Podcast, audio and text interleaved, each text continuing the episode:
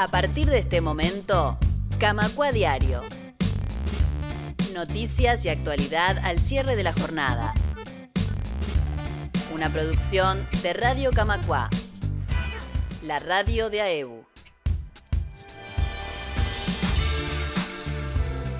Muy pero muy bienvenidas y bienvenidos a un nuevo programa de Camacua Diario, el programa 346. Les damos la bienvenida a todas y todos aquellos que nos escuchan a través de radiocamacua.uy y también a quienes nos siguen en Ciudad de la Costa a través de la 92.3 FM. En el programa de hoy ya lo escucharán en los titulares del día Vamos a estar conversando con el economista y asesor del Instituto Cuesta Duarte, Pablo Darrocha, porque salió el Cuesta Duarte, además de distintos sectores, a criticar la exposición que hizo la ministra de Economía y Finanzas, Azucena Arbeleche, sobre los números que está presentando el gobierno sobre este periodo.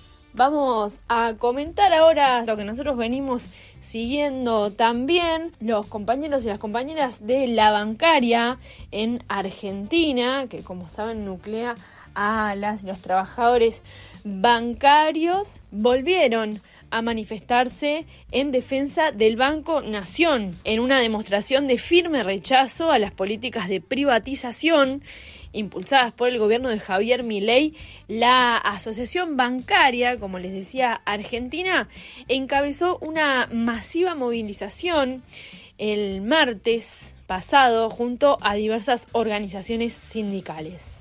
El motivo principal, de tener cualquier intento de vender el Banco Nación, un patrimonio nacional de vital importancia para el desarrollo económico y social del vecino país. El titular de la bancaria, Sergio Palazzo, alzó su voz durante la protesta advirtiendo sobre las posibles motivaciones ocultas detrás del intento de privatización. Palazzo dijo que si lo quieren privatizar es porque tienen algún negociado escondido. Una declaración contundente que refleja la determinación del sindicato de proteger los intereses de los trabajadores y del pueblo argentino. Vamos a escuchar a Sergio Palazzo que en la movilización, en este abrazo al Banco Nación, conversaba con periodistas lo siguiente. Bueno, primero agradecer a los compañeros de la CGT, de la CTA, su presencia, a los ambos consejos directivos.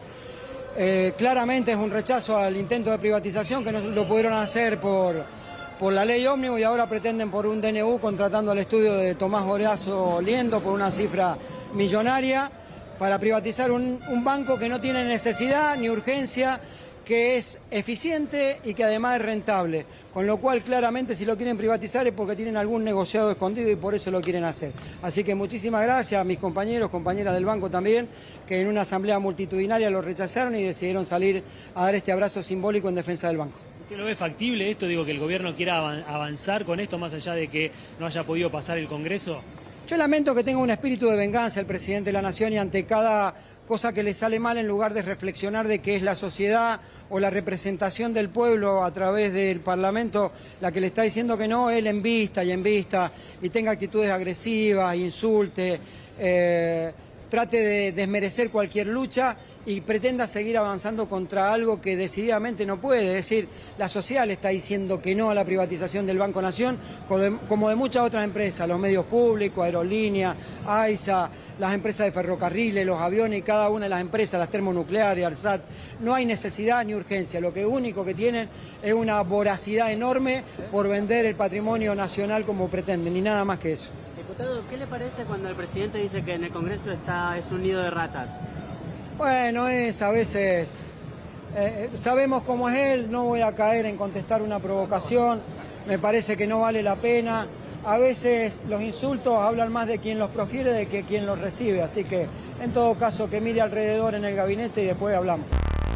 Por ahí estaba Sergio Palazzo, dirigente de la bancaria argentina. La movilización que comenzó dentro de las instalaciones del Banco Nación, como bien contaba, y luego se extendió en una vuelta simbólica alrededor del edificio, contó con la participación activa de dirigentes sindicales, empleados bancarios y representantes de la Corriente Federal de Trabajadores, la CTA, todos unidos en un mensaje claro y contundente, que es justamente que el Banco Nación no se vende. En este sentido, Héctor Daer, cotitular de la Confederación General del Trabajo, la CGT, reafirmó el compromiso de la Central Obrera en la defensa del Banco Nación. Allí dijo, ratificó la solidaridad de la CGT con la Asociación Bancaria y los trabajadores del Banco Nación, que se manifiesta en la oposición absoluta a cualquier tipo de enajenación de este patrimonio de la Argentina. Vamos a escuchar a Héctor Daer. Primero quiero ratificar eh, ante los medios la solidaridad de la Confederación General del Trabajo con la Asociación Bancaria, con los compañeros trabajadores y trabajadoras del Banco Nación, eh, solidaridad que se manifiesta en eh, la oposición absoluta a cualquier tipo de enajenación de este patrimonio de la Argentina, eh, porque no se necesita enajenarlo porque hoy lo decía bien el compañero Palazzo en la Asamblea, es uno de las instituciones que tiene rentabilidad positiva. Entonces, eh, de ninguna manera vamos a acompañar eh, una instancia que pretenda dejar o enajenar del patrimonio el Banco Nación. Y por eso estamos presentes hoy y las veces que sea necesaria acompañando a la Asociación Bancaria, acompañando al pueblo argentino en la defensa de esta institución eh, centenaria.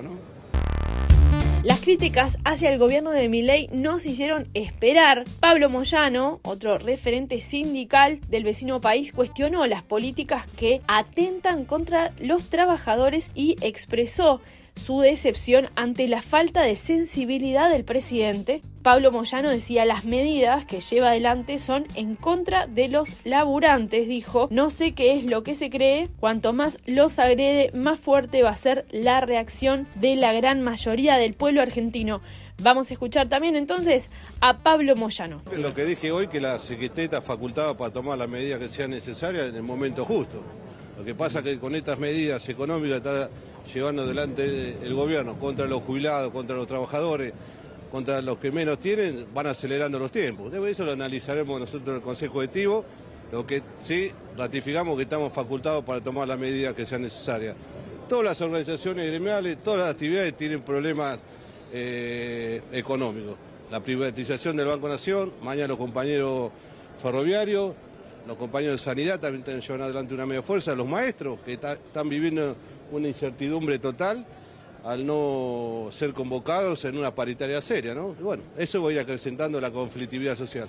Acaba de ser claro, dijiste que la CGT está listo para otro paro si las circunstancias siguen profundizándose como está pasando ahora, ¿no? Sí, pero nosotros creemos que luego de la enorme movilización del 24 de enero, luego de la visita que el presidente tuvo con, con el Papa, creíamos que iba a venir un poco más sensibilizado con la situación que vive el millón argentino. Todo lo contrario, sigue agrediendo a la oposición, sigue tomando medidas en contra del bolsillo de los trabajadores.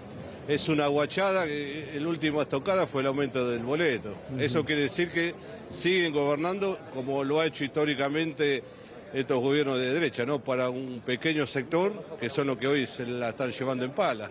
Los bancos, las mineras, el campo, Galperín, Paolo Roca, bueno, son los mismos personajes que de la época de la dictadura militar vienen ganando millones de dólares y se los llevan para afuera.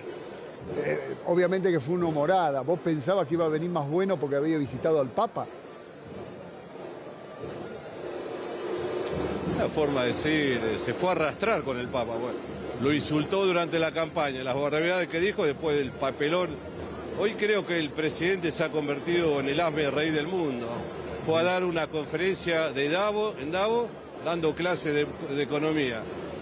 Fue al muro de los lamentos, no sé a qué fue, porque no trajo inversiones, y luego de ir a arrastrarse con el Papa, creo que hoy y, tener una derrota histórica en el Congreso de la Nación cuando llevó adelante el DNU y, la ley ómnibus. Creo que hoy se ha convertido en el AME rey del mundo, ¿no? Porque todas las medidas o acciones que está llevando adelante en contra los laburantes.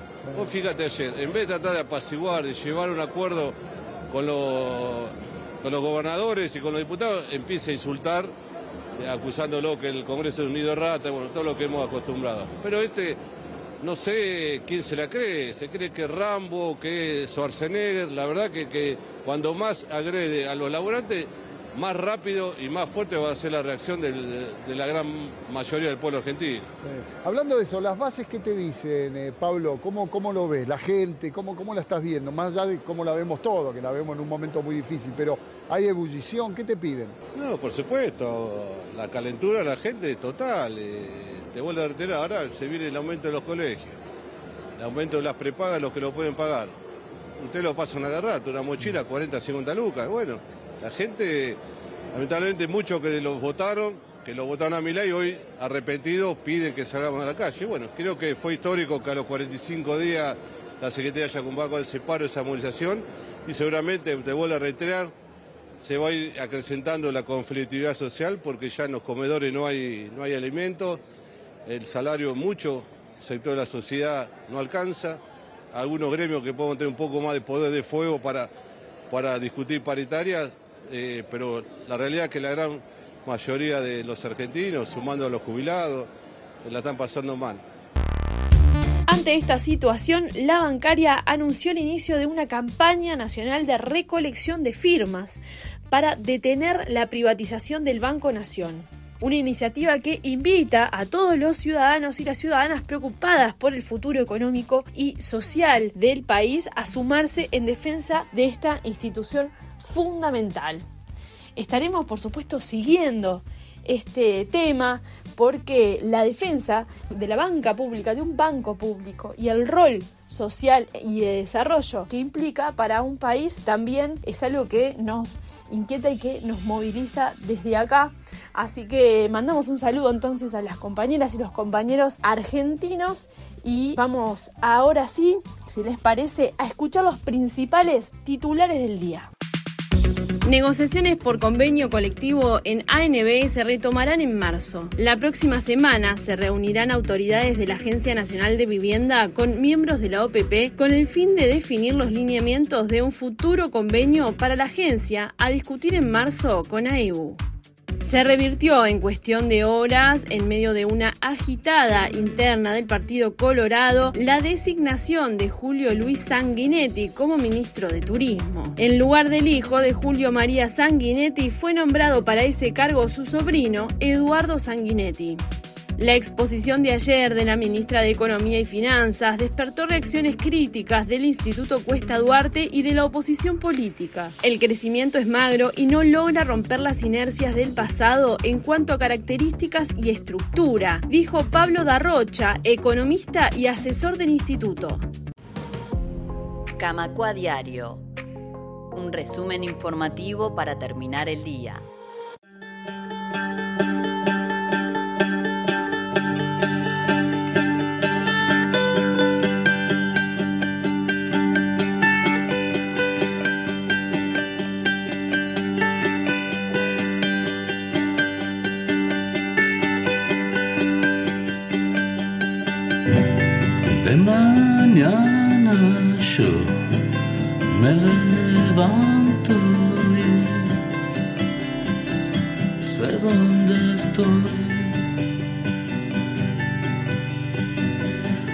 Son mis libros y es mi ropa. No es mi cama. Mientras te miro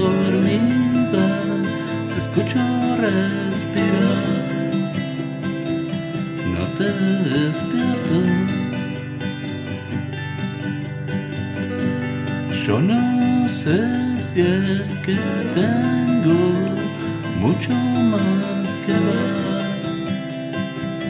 que este silencio. porque yo no soy bueno para demostrar amor.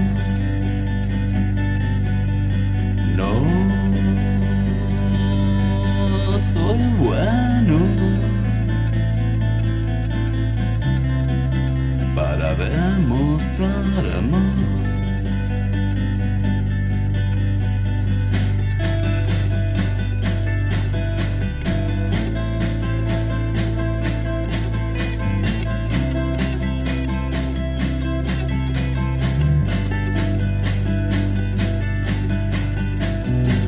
Si te llamo, no te llamo. Puede ser que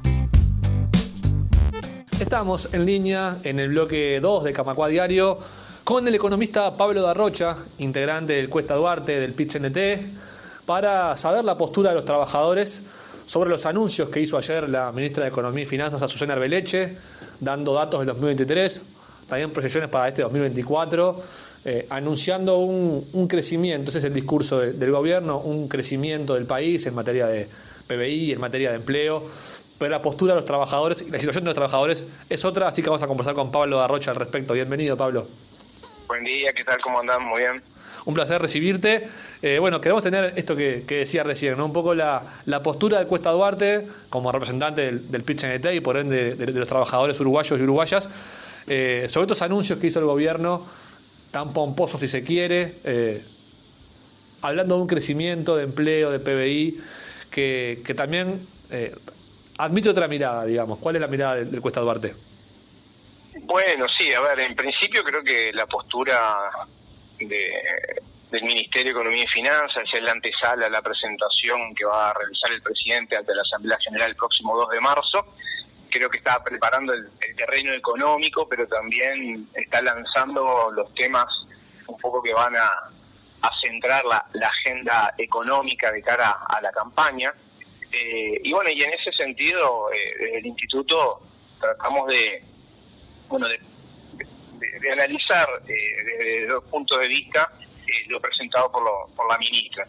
Y en ese sentido está, bueno, desde el punto de vista técnico, eh, lo presentado, pero también está desde el punto de vista político, ¿no?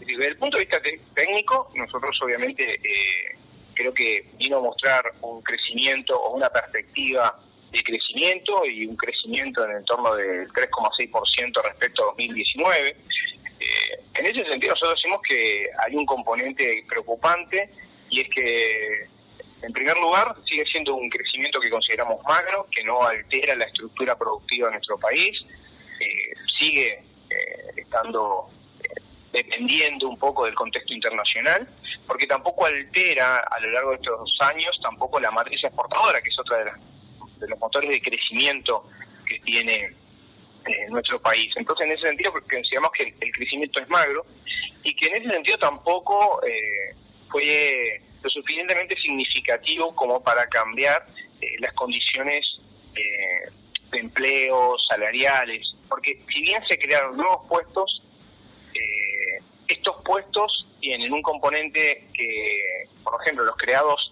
en el año 2023 en su mayoría son informales, es decir, que ya son de peor calidad, y en ese sentido tampoco hay cambios en materia estructural eh, vinculados al empleo, sino que acompañan un poco la inercia de- del crecimiento económico. Eh, por otro lado, lo que nosotros sí vemos con, un poquito más de preocupación fueron los anuncios vinculados a las repercusiones en torno a lo que se ha logrado en estos años en materia de gasto Eh, y ahí sí tenemos una, una mirada mucho más crítica, porque la ministra se refirió a que se bajaron impuestos y esto no evitó eh, que se incrementara eh, la asignación de recursos, y esto no es del todo cierto.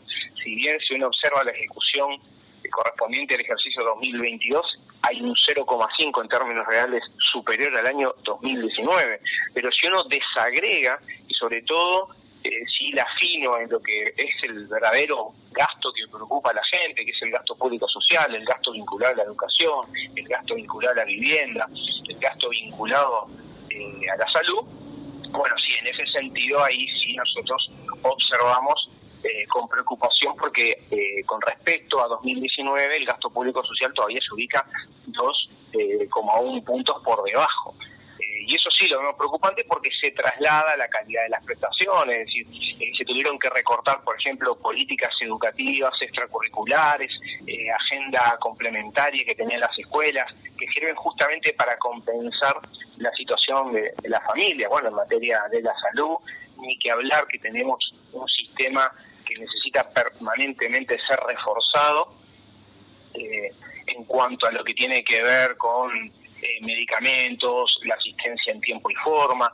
Y bueno, y en ese sentido creo que es donde más se visualiza y preocupa lo que han sido las los recortes en materia eh, presupuestaria. Bueno, en ese sentido nosotros sí tenemos una, una mirada muy crítica. Y bueno, después hay unas medidas anunciadas en torno a que la reducción de impuestos desde el gobierno se ve como una manera de ampliar las libertades y, lejos de que esto eh, se constate en la práctica, vemos que la reducción de impuestos primero fue selectiva, impactó en el IRPF, fueron modificaciones vinculadas al IRPF, donde apenas un 30% de los trabajadores pagan IRPF, eso tiene que ver con los niveles de ingresos que tenemos, pero el otro anuncio vinculado al IAS eh, también beneficia a, un 25%, porque el 75% de los jubilados eh, no paga no paga el IAS. Entonces, en ese punto de vista, creemos que los anuncios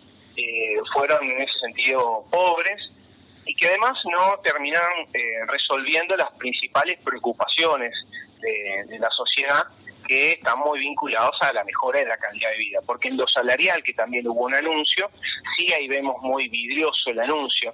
En primer lugar, porque no es cierto que el salario real haya crecido en estos años, o por lo menos comparando este último año con respecto a 2019, un crecimiento eh, del 2%. Al contrario, lo que terminó, lo que está pasando en materia de salario es que apenas se están recuperando. Los públicos, por ejemplo, van a tener que esperar al final de la administración, eso queda consignado en la ley de presupuesto. Tenemos una enorme cantidad, de, son los menos, diríamos, de grupos de actividad que han logrado recuperar o alcanzar los niveles pre-pandemia, porque lo perdido, perdido está. Y, y hay muchos grupos de actividad que van a tener que esperar hasta el año 2026 inclusive Recordemos que esta décima ronda de los consejos de salario eh, son convenios a dos años, donde finalizan casi todos en el primer semestre del 2025, y esos grupos recién van a poder recuperar todo lo perdido eh, sobre el primer semestre del 2025. Y bueno, en este caso sí que lo vemos con enorme preocupación porque vemos, hay otros grupos de actividad, incluso los más golpeados durante la pandemia, que tendrán que incluso esperar hasta el 2026 para finalizar. Entonces eh, creo que en materia salarial eh, no supo acompañar este crecimiento de que se jacta el Ministerio de Economía y Finanzas, de que haya habido ese famoso derrame que permanentemente eh, tratan de consignar como lo que lo que pretendían a la hora de reactivar la economía. Es decir, que la reactivación económica, que fue importante después de la pandemia, eh, no fue acompañada con una, mejora en materia salarial. Y bueno, y a los trabajadores, vaya, sería algo que le importa y mucho, es, su capacidad de compra. Evidentemente, la desaceleración de precios eh, facilitó o de alguna manera compensa esa pérdida, pero sin duda que todavía estamos muy lejos de estar en una situación, digamos, si pensamos que al final de la administración, eh, en el mejor de los escenarios, el 80% de los privados va a recuperar todo lo perdido, pero eh, la economía creció y lo que se prevé que en los próximos años crezca incluso en el orden de, de 8 puntos, bueno, creo que ese crecimiento de la economía no eh, derramó ni permitió efectivamente que los salarios pudieran eh, recuperarse o alcanzar los niveles prepandemia, porque lo perdido, como decimos, perdido está. Bien, te voy a hacer una más, Pablo, muy relacionada con esto último que decís, de- del derrame que no sucedió. Eh, si uno mira eh, más desagregadamente, mira con lupa ese, ese crecimiento del PBI del, del ca- 3,7%, eh, ¿quién creció más entonces? Eh, ¿Qué sectores se beneficiaron y, y no terminaron derramando a los trabajadores? Bueno, los que eh, en, en principio tuvieron eh, mejor, si se quiere, eh, o, que alcanzaron una, una recuperación o alcanzaron los niveles pre-pandemia, están fuertemente asociados a la negociación colectiva y son sectores de actividad con un poder de negociación muy fuerte. Fíjate que los sectores que alcanzaron a recuperar en tiempo récord, podríamos decir, al cabo de 24 meses, eh, vas a encontrarlo en la construcción, vas a encontrarlo en la salud privada, eh, en algún sector vinculado a un sector dinámico que algunos existieron en la pandemia, eh, pero pero ahí ahí quedamos. El resto eh, tuvo que esperar eh, la novena ronda para incluso consignar una, una nueva etapa de dos años para alcanzar el 100% de la recuperación. Esto fue en junio de 2022, pero todavía quedan un montón de grupos de actividad eh, que van a tener que esperar hasta, hasta el primer semestre del 2025 y algunos hasta el 2026. Y una última, ustedes han hecho hincapié en lo que han declarado después de estos anuncios de la ministra, de lo que no fue dicho, eh, los temas que la ministra omitió, eh, no habló, por ejemplo, de las cifras de, pobreza, no habló de marginalidad, etcétera. Sí, yo creo que a, a la gente o al gobierno le debería importar eh, el estado, la calidad de vida o el bienestar social. Y, y sobre ese, ese aspecto no hubo ninguna referencia, ni que hablar que la pandemia eh, significó un aumento más que importante en la pobreza, sobre todo esta que se concentra eh, en los menores de 5 años, una pobreza infantil.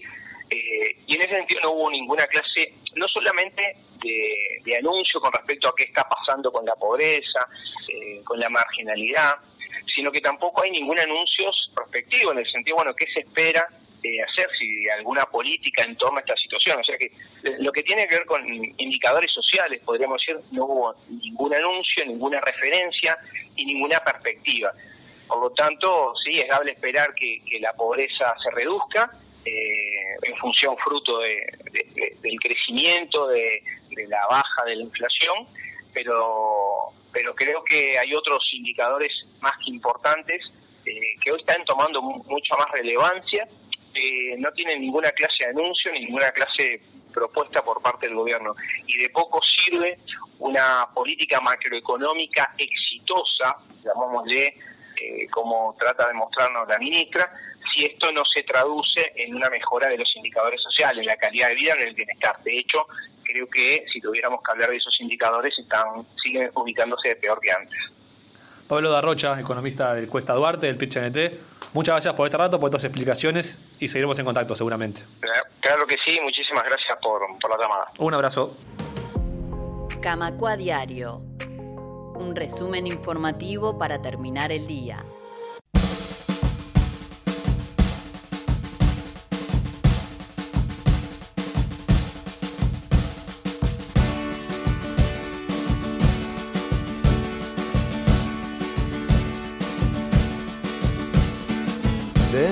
Sirve el porqué, de nada sirve el valor, de nada sirve volver, de nada sirve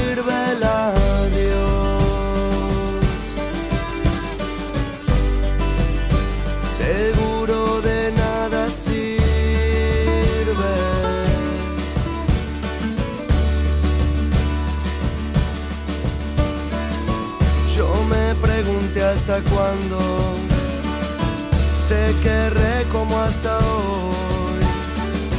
Vos me enseñaste llorando que de nada sirve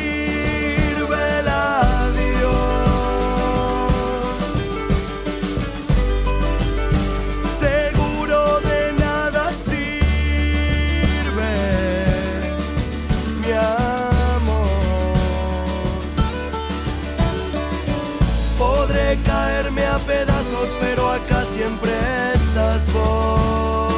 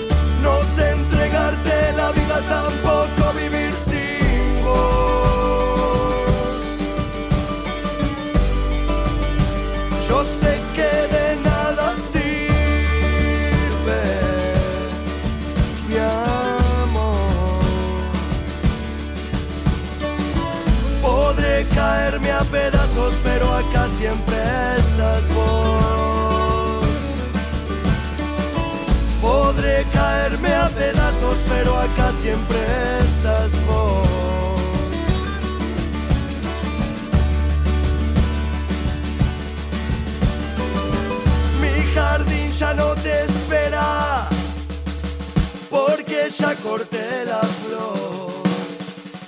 Y todo lo que me queda es cantarte con el alma si te regalé la voz.